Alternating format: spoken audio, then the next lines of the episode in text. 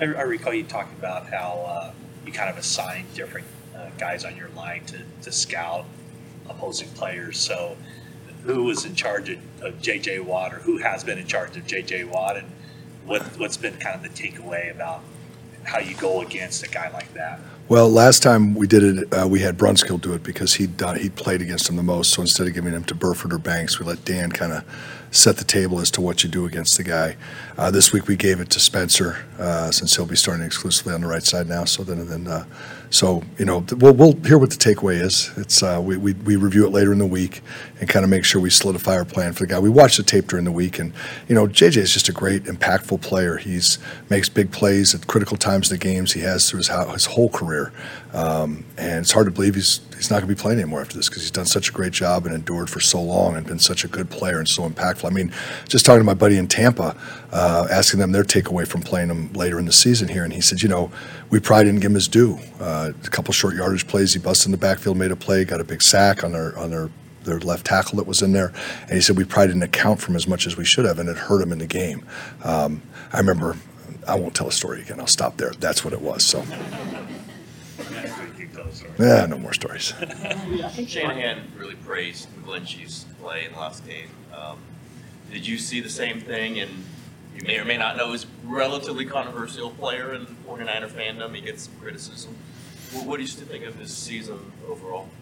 Yeah, I'm sorry. I don't know what others say, but I mean, I know what we, you know, coaching them. I got to work with them every day, and so I pay. You know, we work on it together, and uh, I'm not aware of that. But I do know that uh, you know we did work on some things last week, and he came in on uh, on Saturday morning, or it was what's tomorrow Friday. So he, it was Friday last week as well. He came in on Friday morning, and we had a great discussion looking at Maxx, looking at really more at Mike and things that he could have done. And he made a couple little tweaks in his pass sets that that helped him. Some things that we uh, that that you know it happens all the time. It happened with Trent this week. I mean, there's just it gets away from you a little bit, it gets away from me. Sometimes you're looking at schematics, you're looking at things like that, and you don't realize that fundamentally there's just this little thing that might help you just a little bit. Now, we had a plan for Maxx. Mike's did, Mike did a very good job when he had his reps and opportunities against him. We also had a plan for Maxx. It's like when we talk about Aaron Donald. You know, those guys are great rushers. To say that somebody one on one did it, I'm not diminishing Mike. Mike did a good job, um, and I'm not diminishing it all. But we also have a plan, and it's it's everybody contributes. And I think if you asked Mike, he'd say the same thing. We had chips, we had slides, we had this, we had that. We had a lot of different ways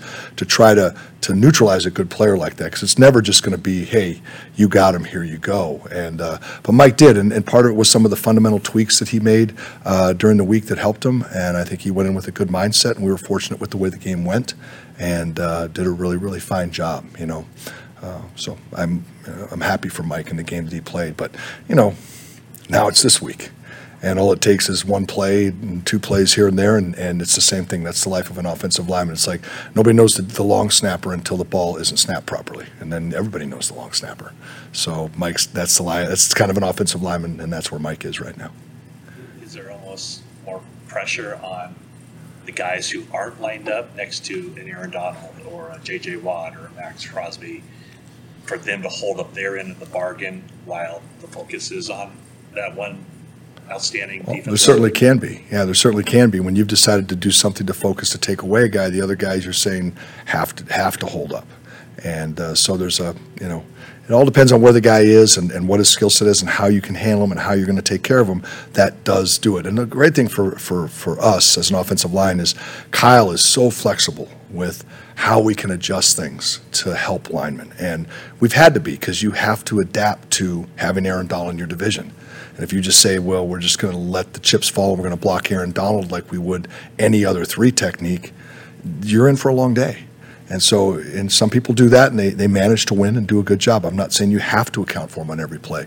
We've just decided, so we started to create within our system the ability to be able to do it. And it's grown over time because Kyle you know, we've thought of ways, the linemen have suggested things, I have, Kyle thinks of something, and then we try to incorporate it and, and find other ways to do some of the same things, maybe still allowing as much flexibility in the passing game as we can, and then still being able to either protect. And then the run game, accounting for, you know, this, what they do to disrupt, being careful of what we run at or, or, or away from those guys. So uh, it does put, though, to answer your question, a lot of pressure on the other guys, and, and, uh, and but that's what works.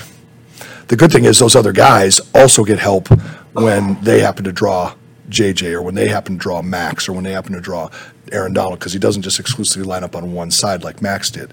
The, the other guys benefit too. Hey, you know, we're going to come help you too. So it spreads it out a little bit.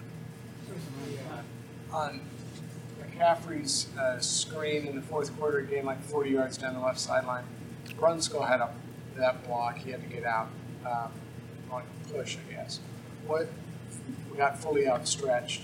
What, is that a particularly tough assignment for Brunskill in that case? And what did you think of the effort he had? Yeah, well, if your name's not Trent Williams, anytime you have to run about 20 yards to make a block, it's going to be a challenge, okay? So, first of all, they're challenged that way. Secondly, you know, when you have a rusher in your face and you've got to, you know, you're going to block him for a second, then you're going to try and slip him out, slip, slip him and get out into the screen, and then in that process, get there in time to make a block on a guy that was really pretty aggressive on, on, uh, on, on Christian. I think when you watch screens, the thing to notice is if the guy that's catching the screen is way ahead of the offensive lineman, meaning that he's out here and we're still back here, that screen's going to have a hard time succeeding. So to get that block when you're that far away takes a lot of patience by the by that guy, and and the the lineman has to really go to get that block, which is what happened on that play. Normally, you want to see the back and the guard coming out together.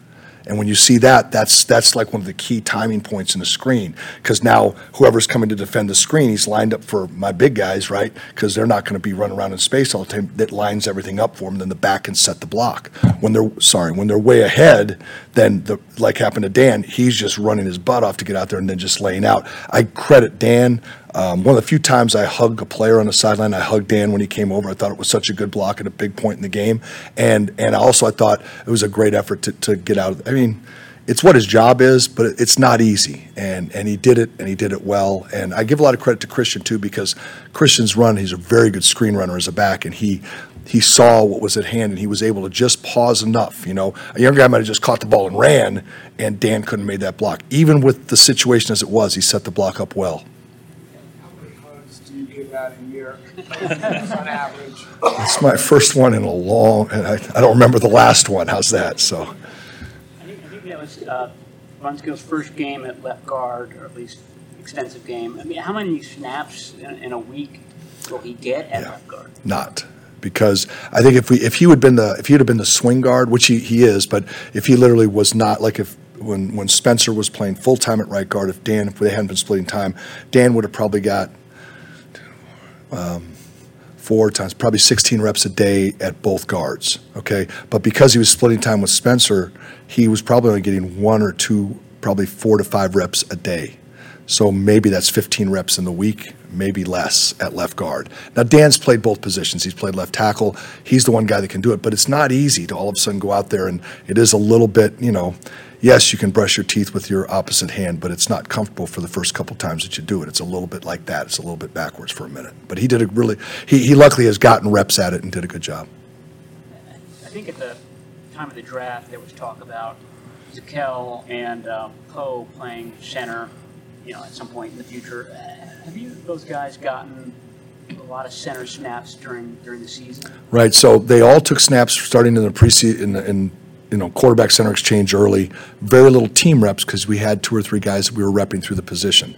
Um, When we get to this point in the season, what happens is, as long as, and the way it works, as long as you have two guys, as long as your backup center isn't playing all the time, which in this case Dan wasn't, you feel pretty good going into a game with two centers. Because he's not on the field all the time, but when both your, your guys that are your centers are on the field playing, you get a little bit nervous because you're now putting both of them at risk more. So now you have to say, so this week we have had to up the reps, and now they've actually started taking reps with the scout team, reps with the with the well not with the offense at center, but Dan takes reps, the second reps with the offense at center. But with the scout team, both both uh, Nick because he's active, Poe is on the practice squad, so we're not repping him.